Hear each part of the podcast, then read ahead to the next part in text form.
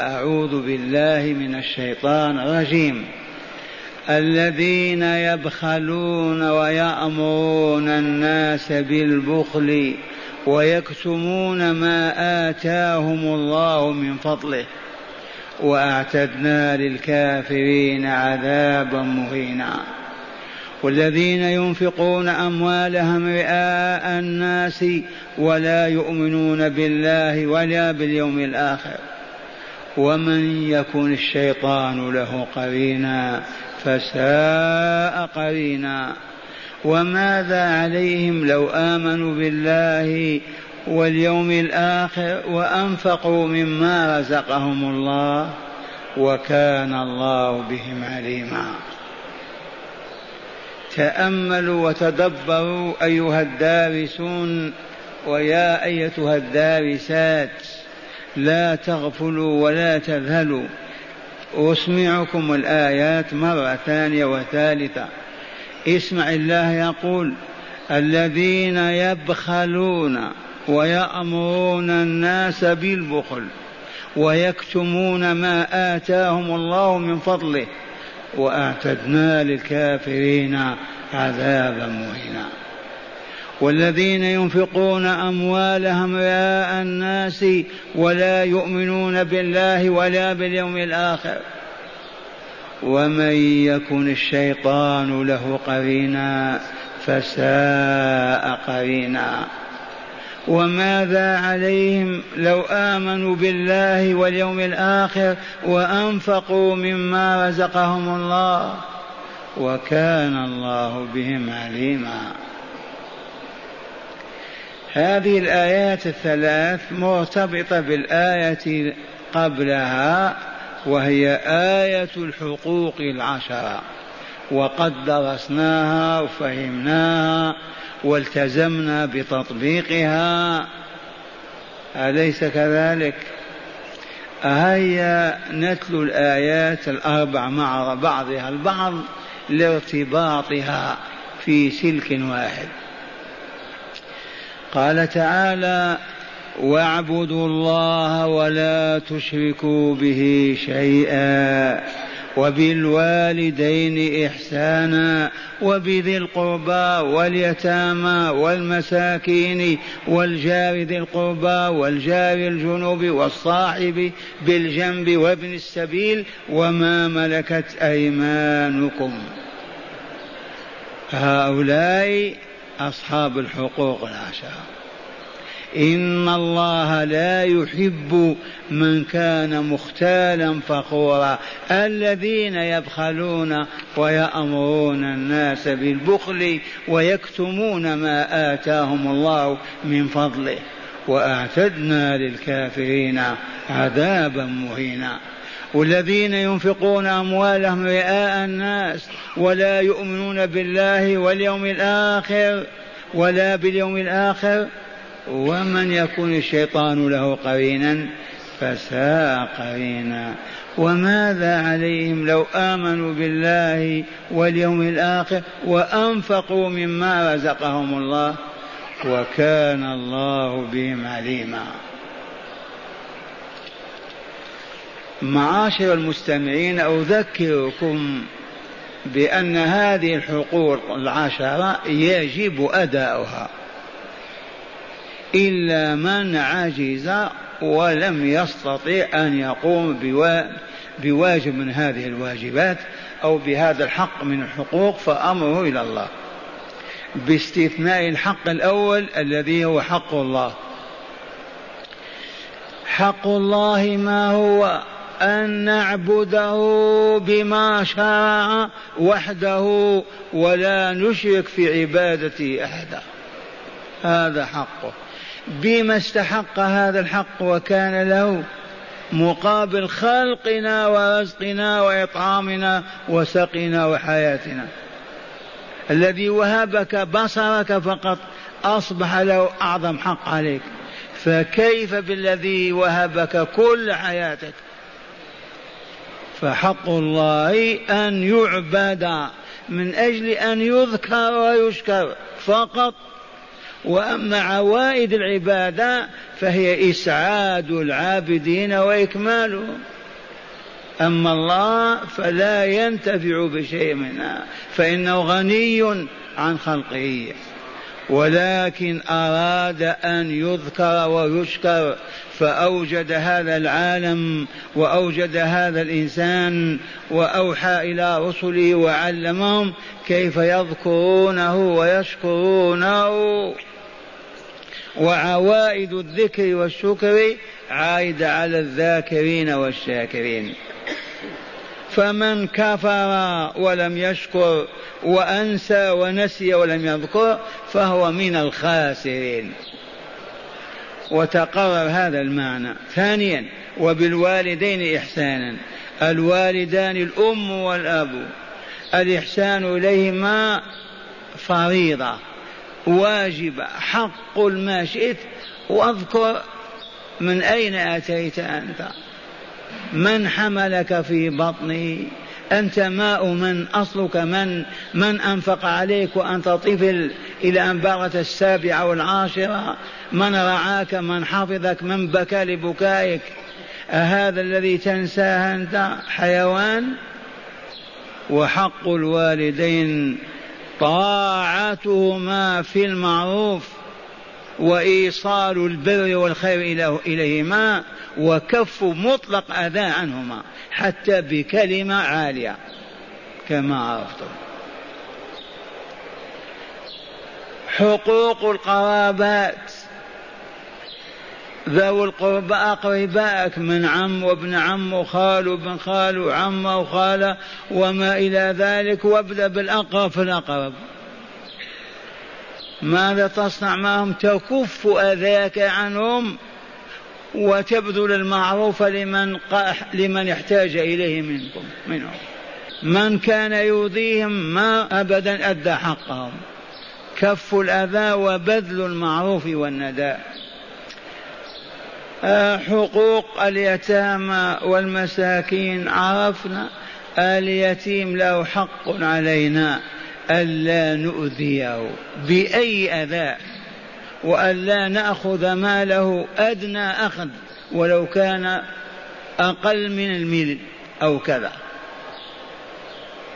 ونحفظ حياته فلا نعرضه للمرض ولا للدمار ولا للخراب. امتحن الله به أخذ والده الذي كان يقوم عليه ويرعاه. فبقي يتيم إذا بيننا يجب أن نرى حقوقه. التربية التوجيه الإصلاح إطعام إن جاع سقيه من عطش وهكذا. يتيم. ونبني دور اليتامى وننفق عليها. المساكين من أذلهم الفقر ومسكنتهم الحاجة ومدوا أيديهم سائلين يجب أن نحسن إليهم بالكلمة الطيبة. وأن لا نسمعهم كلمة أذى أبدا ونضع في أيديهم ما يسد حاجتهم أين التكافل الإيماني الإسلامي؟ ما نستطيع أن نحقق هذا الهدف إلا إذا كنا جماعات مسلمة ربانية في قرانا وفي أحياء مدننا. لن يتم هذا إلا من طريق أن نكون كجسم واحد. مثل المؤمنين في توادهم وتراحمهم مثل الجسد الواحد. أهل القرية سواء كانوا قبائل مختلفة أو مذاهب متنازعة يجب أن يجتمعوا في بيت ربهم. يصلون الصلوات الخمس. لا يتخلف منهم أحد. وبعد المغرب يجلسون جلوسنا هذا. النساء وراءنا والأطفال أمامنا والفحول أمام الجميع. وليل آية من كتاب الله كالتي ندرسها. وليل حديثا من أحاديث المصطفى صلى الله عليه وسلم. ويوما بعد يوم نتعلم ونحلم ونكمل ما تمضي سنة إلا وأهل القرية كجسم واحد. لا مذهبية ولا طائفية ولا وطنية ولا نعرات ولا ولا أمرهم واحد. لا تقول أنا شافعي ولا مالك ولا بعضي ولا كذا. مسلمون. في ذلك المسجد تتكون لجنة من إمام المسجد والمؤذن والداعي الواعظ. وترعى أهل الحي. من هو الذي تخلف عن صلاة الصبح اليوم؟ فلان زوروه. ما له قالوا مريض كيف مريض وما اطلعنا عليه؟ إذا اسألوا عن حاجته. فلان تخلف عن صلاة العشاء البارحة. ما له اسألوا عنه قالوا سافر اللهم رده بخير. وحينئذ نصبح حقا المسلمين الأمة الواحدة. ما يبقى في القرية من يرضى أن يؤذى من بين يديه بكلمة فقط. فضلا عن صفع فضلا عن قتل ودمار فضلا عن تكفير وسب وشتم وما إلى ذلك. والله لا تعود أمة الإسلام إلى سماء عليائها. أيام كانت سائدة قائدة إلا إذا بدأت الطريق من طريق محمد صلى الله عليه وسلم. لأن القلوب تمرض ومرضه أخطر من مرض الأجسام. ولأن الشياطين مهمتها التي مهيأ لها الإضلال والإفساد والتدمير للبشر. فإما أن تقارننا الملائكة أو الشياطين ومن يكن الشيطان له قرينا فساء ثم نعرف قيمة المساكين وابن السبيل الذي نزل بقريتنا لا يعرف أحدا ولا يعرفه أحد إلا في الطريق. يؤوى ويفرش له ويطعم ويحفظ وتقضى حاجته حتى يسافر. من يفعل بهذا؟ إخوانه المؤمنون. ثم هذا الاجتماع ليليا سنة سنتين ما يبقى في القرية جاهل ولا جاهلة. وإذا رفع حجاب الجهل وحل محله النور يقع ظلم اعتداء. والله ما يقع. وإنما الظلم والاعتداء والبخل والأمراض والشرك وكل المصائب هي نتيجة الجهل وظلمة الجهل. ما عرفوا؟ ما هذبوا ما ربوا في حجور الصالحين. أدنى شيء يهتز ويقول الباطل وينطق بالهجر. كيف تصلح هذه الأمة؟ على منهج رسول الله صلى الله عليه وسلم. أما قال إسماعيل وإبراهيم عليهما السلام وهما يبنيان الكعبة. ماذا قال ربنا وابعث فيهم رسولا منهم؟ ابعث في أولاد إسماعيل الآتون الآتين رسولا منهم. يعرفون لغته ويفهم لغتهم. ماذا يفعل بهم؟ يعلمهم الكتاب والحكمة ويزكيهم. إذا لم يجتمع المسلمون في أي مكان على الكتاب والسنة اجتماع إيمان حقيقي لن يفارقهم الجهل والخبث والشر والفساد. والتاريخ شاهد ما نستطيع نجلس من المغرب العشاء وبينا لهم من سنين أن الشيوعيين يجعلون هذه المنظمات في بلادهم. والله العظيم حتى في بلاد العرب. الحزب الشيوعي عنده لجنة في كل قرية وفي كل حي من أحياء. وأهل لا إله إلا الله ما عندهم. ليعيشوا أعداء متنافرين متباعدين. ونقول كيف يقع البلاء؟ كيف ينزل الشقاء؟ كيف كيف؟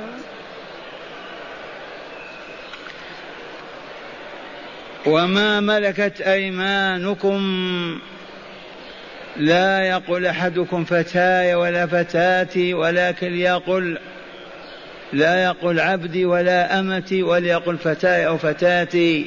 فيجب الإحسان إلى المملوكين الذين هم في قبضتنا وفي يميننا حيث أعطيناهم في الجهاد في سبيل الله يجب أن نحسن إليهم أن نطعمهم وأن نكسوهم وأن نسقيهم وأن نداويهم وأن لا نكلفهم ما لا يطيقون. فيصبح ذلك العبد كأنه بين أمه وأبيه أو أجل أو أكثر. فما هي إلا ساعات أو أيام وقد دخل في رحمة الله وأسلم لله. لما يشاهد من الإحسان. وإن شككتم كيف دخل العالم في الإسلام على عهد الصحابة والتابعين والتابعين.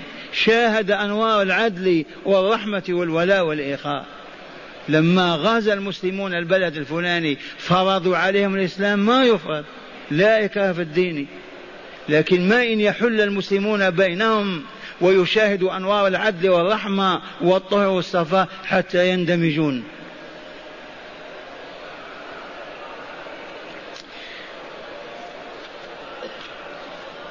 وكان هذا الختم الأخير إن الله لا يحب من كان مختالا فخورا.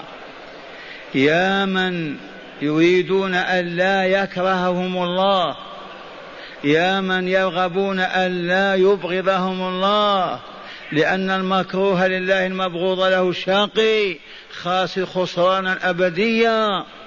يا من يريد أن يحبه الله إذا فليجتنب الاختيال والفخر. وهنا عجب هذا القرآن وإلا لا؟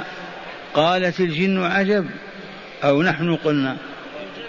الجن قال ما إن سمعوه فقط والرسول يقرأ في صلاة الصبح قالوا إنا سمعنا قرآنا عجبا. انظر كيف ذيل وعقب على الحقوق العشرة التي يجب أن ننهض بها وأن نؤديها وأعلاها أن نعبد الله بما شرع لا بما شرع الناس.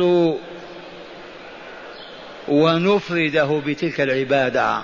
فلا نلتفت لا بقلبنا ولا بعيننا ولا بأي حركة. لا نرى إلا الله لا يعبد إلا هو.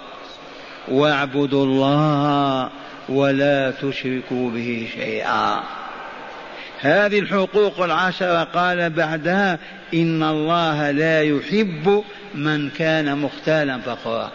فأغلب الذين ما يقومون بهذه الحقوق ولا يؤدونها مصابون بهذا المرض الاختيال والفخر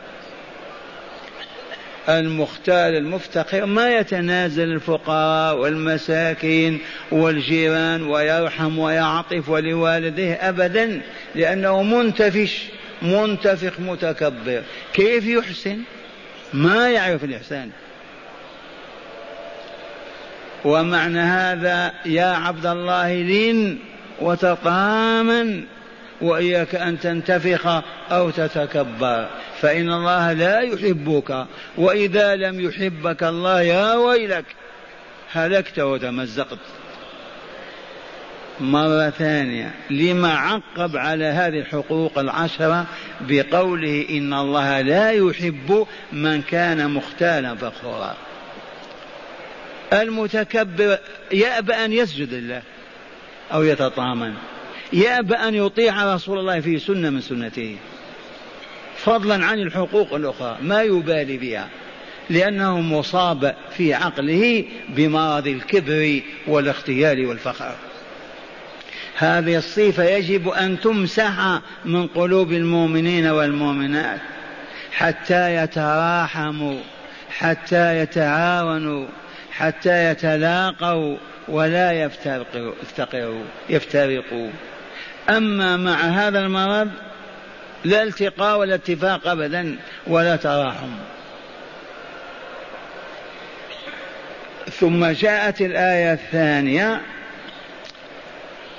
من هؤلاء قال الذين يبخلون ويأمرون الناس بالبخل ويكتمون ما آتاهم الله من فضله.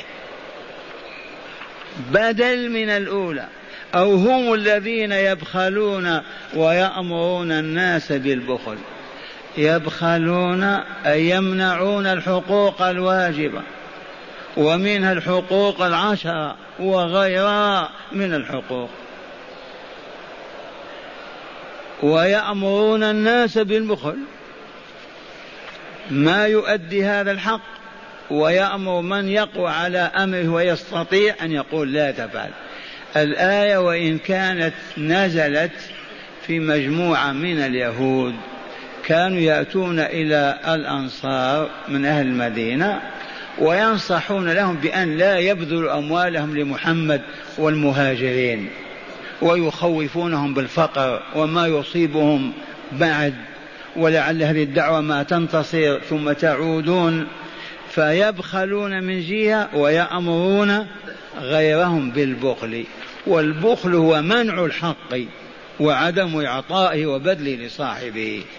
ومن البخل أيضا أن يتسع طعامك وشرابك ويفضل فضلا وتمنح عن غيرك وهو محتاج إليها. هذا العيب العظيم يبخلون ويأمرون الناس بالبخل. وإلى الآن في مجتمعاتنا الإسلامية من يبخل ويمنع وينصح الله ينفق فلان. لما تنفق على هذا؟ ما الفائدة من هذا؟ هذا كله يضيع. إلى الآن. يبخل هو في حد ذاته ويقول لأقربائه أصدقائه كذا ما في حاجة إلى هذا. هذا المال ما ينفع هذا نفقة باطلة وهكذا.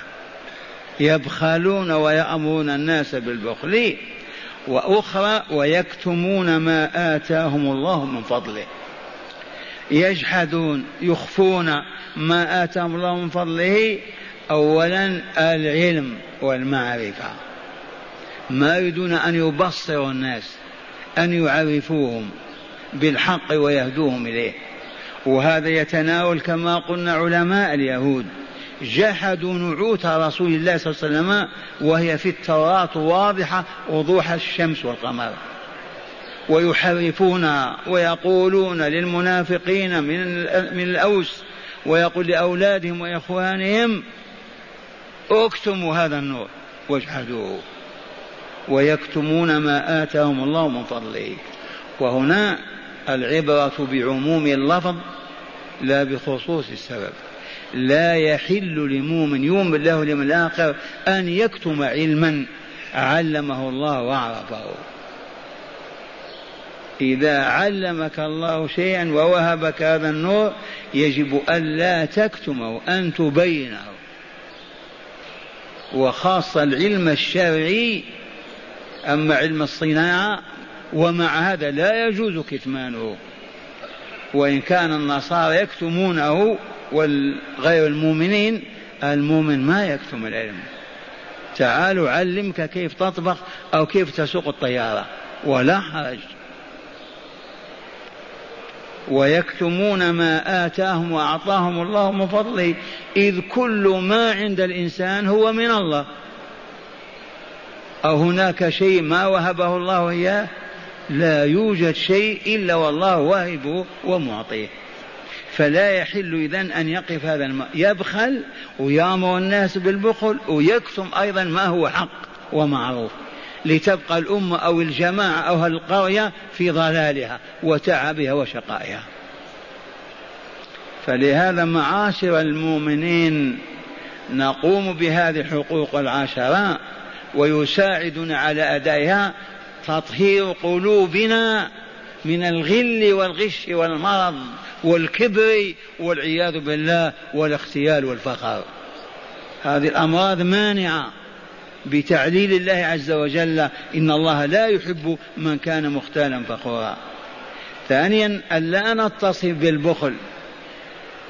البخل مذموم.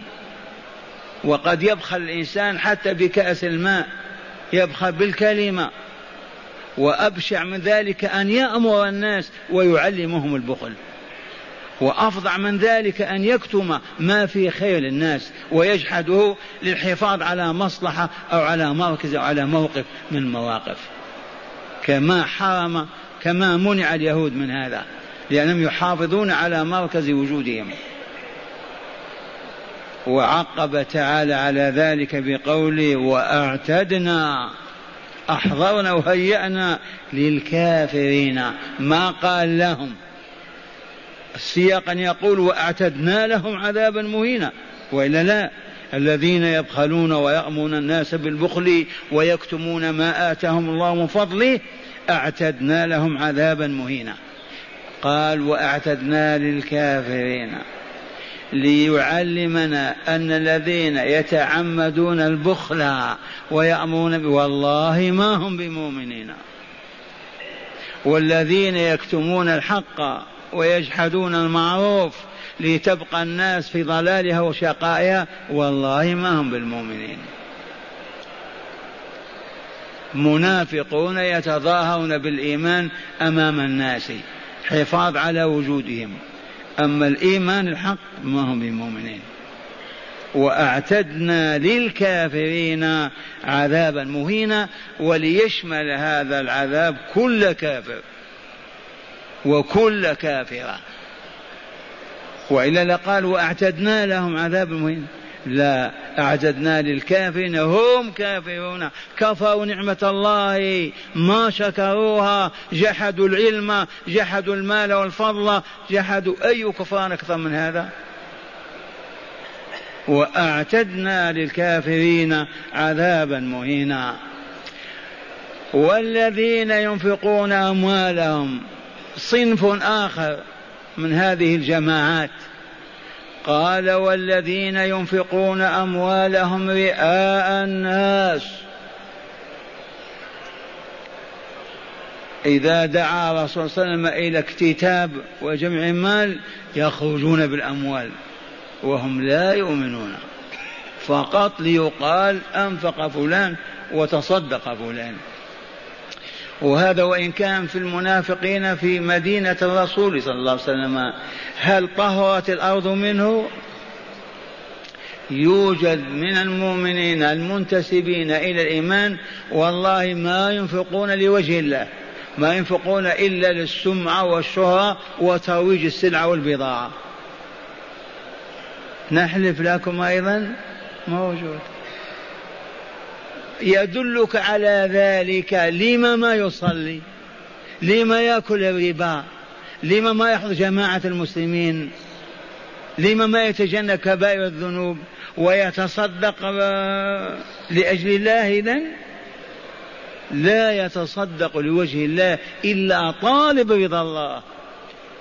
كيف يطلب رضاه؟ أليس بطاعته وطاعة رسوله بفعل الأمر واجتناب المنهي؟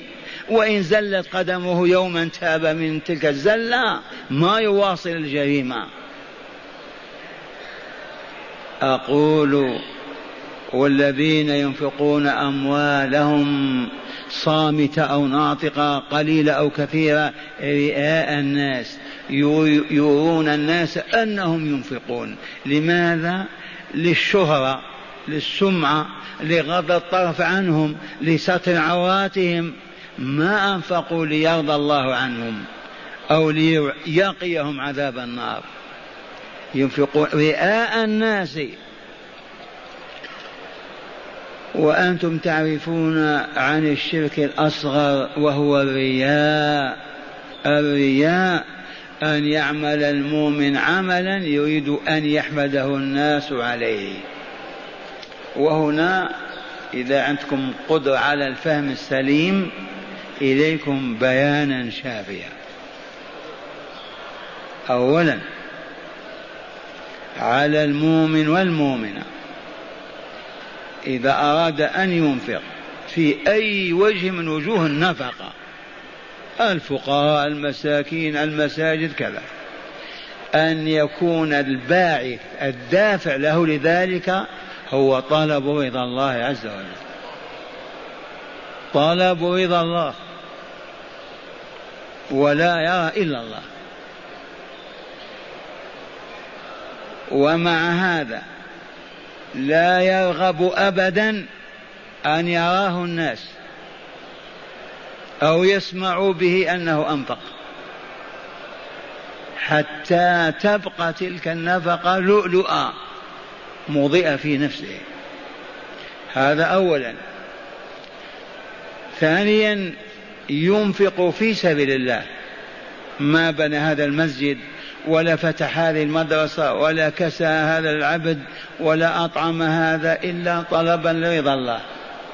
ولكن نفسه تحب أن يحمده الناس وأن لا يذموه. انتبهتم وهذا الطابع طبع به أغلب الناس. هو أنفق في سبيل الله. لا يريد إلا الله وإلا ما أخرج ماله. ولكن نفسه تميل إلى أن يقال فلان أنفق ما هو بخيل فلان كذا. فهذا ما دامت نفقته لله انتبهت ولا لا؟ ولا قال الناس امدحوني ولا أثنوا علي. ولا طهروني من كذا وكذا ولكن هو يرغب نفسيا لو حصل. نقول هذا لا بأس به. وتصبح القضية قضية حسنات الأبرار سيئات المقربين. من هذا المعنى؟ حسنات الأبرار تعتبر سيئات عند المقربين والا لا إذا الرجل الثالث أو المنفق الثالث هو الذي ينفق ولا يريد وجه الله فقط يريد أن يحمد بين الناس يثنى عليه تروج بضاعته يسود الناس ويتكبر عليهم من أجل هذا ينفق. فهذا الأخير هالك والأول في درجة ما نصل إليها والثاني وسط. انتبهتم؟ لأنك ما تستطيع أن تسيطر على نفسك. أنت ما بعثت مالك ولا تحركت إلا لله. لكن في نفسك خواطر. إذا سمعت من قال فلان فعل كذا تفرح أنت ولا بأس. ولكن حول فرحك إلى الله. هذا من فضل الله عز وجل. ماذا ترون في هؤلاء الثلاثة؟ الأول لا يرى إلا الله. ولا يحب أن يثني عليه أحد. ولا أن يمدحه أو يرفعه. لأنه ما له إلا الله. هذا فوق الكل. دونه ينفق لأجل الله ما في ذلك شك. لولا الله ما أنفق ريال واحد. ولا جاع ليشبع فلان. لكن يحصل له رغبة ثبات إذا أثني عليه إذا قالوا في خير يفرح بذلك. لا بأس. ثبات وتصبح حسناته هذا كسيئات الأولين. حسنات الأبرار كسيئات المقربين. والهالك ذاك الذي ينفق ماله رئاء الناس. لا يرجو الله ولا الدار الآخرة. فقط الشهرة والسمعة والسلطة أو ترويج البضائع والسلع أيضا. قال والذين ينفقون أموالهم رئاء الناس ولا يؤمنون بالله ولا باليوم الآخر. يوجد هؤلاء المنافقون. ما قلت مقدما كل الذين ينفقون ولا يدون وجه الله إنهم ينفقون لأجل الشهرة والسمعة وهم بذلك والله ما هم بالمؤمنين. لو آمنوا بالله ولقائه والوقوف بين يديه والجزاء الخالد الأبدي في الجنة أو النار ينفقون لوجه الله. فما داموا أعرضوا عن الله وأنفقوا للشهرة والسمعة أو دفع الأذى والخطر عنهم والله ما آمنوا بالله واليوم الآخر. الذي يؤمن بالله يطلب رضاه الذي يؤمن باليوم الآخر يقدم له ليأخذ الجزاء في المعاد يوم القيامة. فالذي ينفق أمواله وصحته وجهده ولا يريد وجه الله والله ما هو بمؤمن. لا بالله ولا باليوم الآخر. والقرآن عجب اسمه والذين ينفقون أموالهم رئاء الناس ولا يؤمنون بالله ولا باليوم الآخر. فأين الخبر؟ هذا المبتدأ. والذين ينفقون أموالهم رئاء الناس ولا يؤمنون بالله ولا باليوم الآخر ما لهم؟ هؤلاء. والذين ينفقون أموالهم رئاء الناس ولا يبلغون الآخر فالشيطان قرينهم.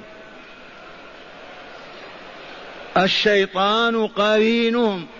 هو الذي منعهم من أن يؤمنوا بالله ولقائه. هو الذي منعهم أن يتقربوا إلى الله وينفقوا في سبيله.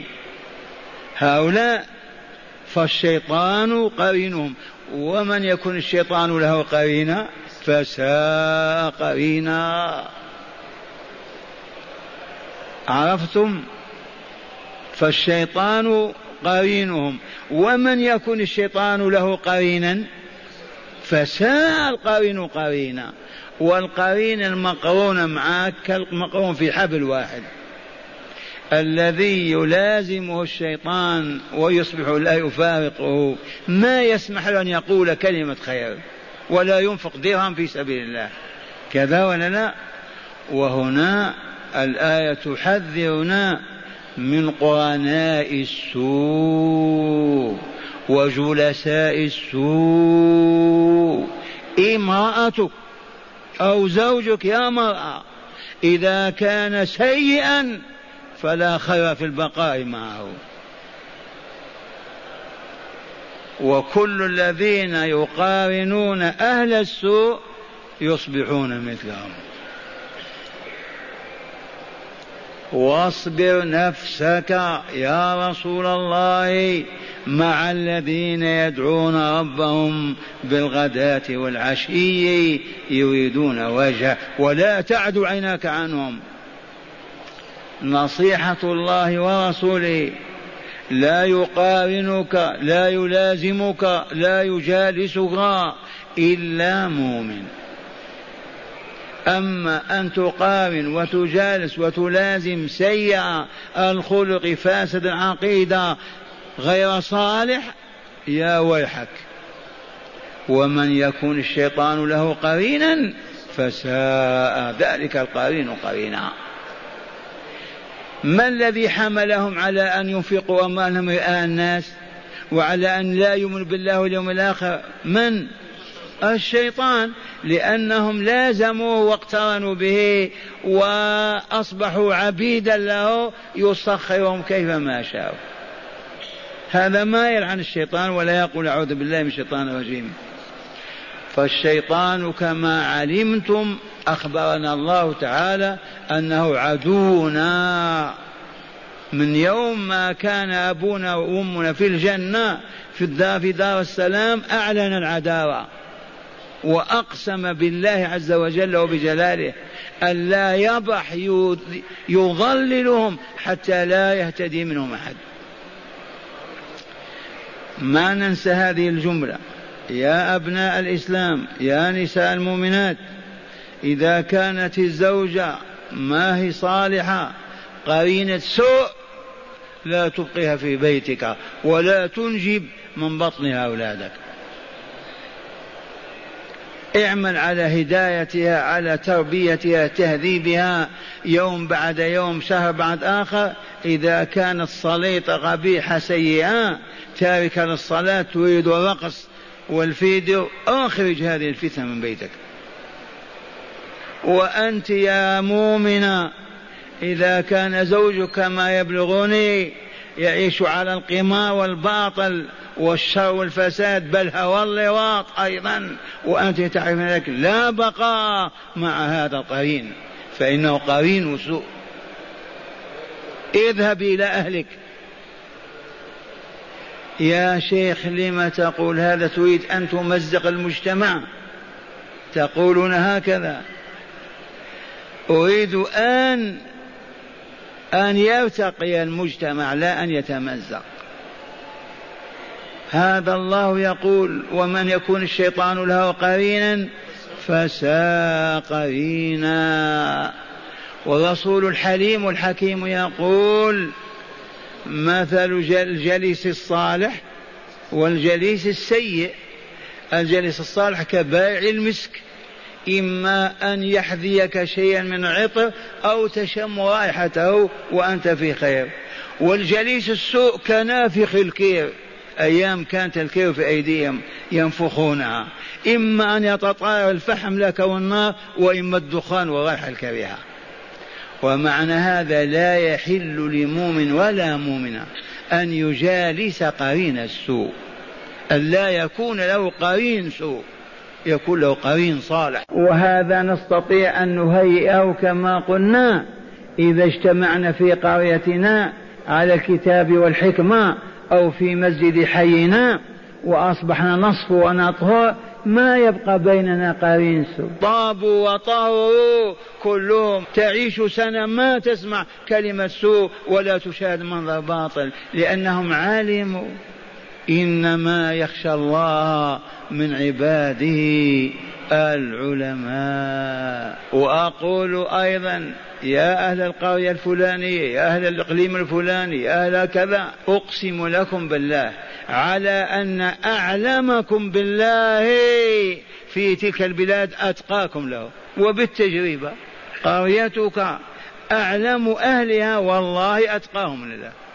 جربوا أجهلهم أفجرهم وأخرجهم خروجا عن الآداب والأخلاق والإيمان والإسلام. فلهذا يجب أن نتعلم حرام في حرام أن يبقى المسلمون في ضلال الجهل وهم يتخبطون والفتن تجتازهم من مكان إلى آخر. العلم. العلم بالله وبمحابه وبمساخطه وبما لديه لأعدائه وبما عنده لأوليائه. هذا علم الكتاب والسنة. قال الله قال رسوله. هذا الذي تطهر عليه النفوس وتزكو وتطيب القلوب وتطهر وتصبح الأعضاء كلها خاشعة لله. ما يفتح عينه ينظر ما لا يحل له. يستحي أن يقول كلمة سوء. يموت جائعا والله ما يمد يده. بدون هذا العلم ما يمكن أن نكمل ولا نسعد. والرسول يعلمنا وإلا ماذا قال؟ ما اجتمع قوم في بيت من بيوت الله ماذا يفعلون؟ يتلون كتاب الله ليحفظوه ويتدارسونه بينهم ليفهموه. إلا نزلت عليهم السكينة وغشيتهم الرحمة وذكرهم الله في من عنده. نفتح نافذة على العالم الإسلامي. هذا الوقت بالذات كل المسلمين في المقاهي والملاهي أو في المدينة في المتاجر والدكاكين. آه الله أمر بهذا. ولا يعرفون علم ولا يعرفون هداية. وقد كررنا القول وقلت ما دمتم يا عرب. يا مسلمون تقتدون بالأوروبيين وتمشون وراءهم وتنفذون حتى حكاياتهم. إنهم والله إذا دقت الساعة السادسة مساء يقف دولاب العمل لم يبق متجر ولا مقهى ولا ولا. وإذا بأولئك النصارى يحملون أطفالهم ونساءهم بعدما يغيرون ملابسهم ويتنظفوا ويتطيبوا ويذهبون إلى دور السينما والمراقص والمقاصد والملاعب. يضحكون يتمرغون يزيلون آلام الكفر من نفوسهم وظلمة الجهل إلى نصف الليل. ويعودون كالبهائم إلى فروشهم. لم نحن إذا وندعي الإسلام ونرجو الله والدار الآخرة؟ ما نعمل كما يعملون. كما يعملون يعني نذهب إلى السينما والملاهي. لا إذا دقت الساعة السادسة توضأنا تطهرنا حملنا نساءنا إلى مسجدنا وأبناءنا وصلينا المغرب وجلسنا هذا المجلس. كل ليلة وطول العام إلا مريضا في بيته أو ممرض يمرضه. من أجل ماذا؟ قولوا من أجل أن تطهر قلوبنا. وتزكو نفوسنا وترتفع آدابنا وأخلاقنا ويسودنا الولاء والحب والطهر والصفاء ونصبح كجسم واحد. لن تسمع جريمة أرتكبت في قريتك إلا بعد عشرين سنة ممكن. أزيد ولا لا؟ وينتهي الخوف من الفقر والجوع والبلاء والعيوب. كله ينمحي. لأن البخل انتهى والإسراف انتهى والرضا بالقليل ساد وأصبحنا في وضعية أو لو تقول خذ يا فلان ما يقول ما أنا في حاجة إليه شبعان. هل تتحقق هذه الكمالات بغير هذه الدعوة الربانية؟ والله ما تتحقق. لماذا إذا ما عملنا؟ كم سنة يا أبناء يا باع؟ كم سنة وهذا الصوت؟ هل تحقق شيء من هذا في قرية من القرى أو مدينة من المدن؟ إذا ماذا ننتظر؟ ماذا ننتظر؟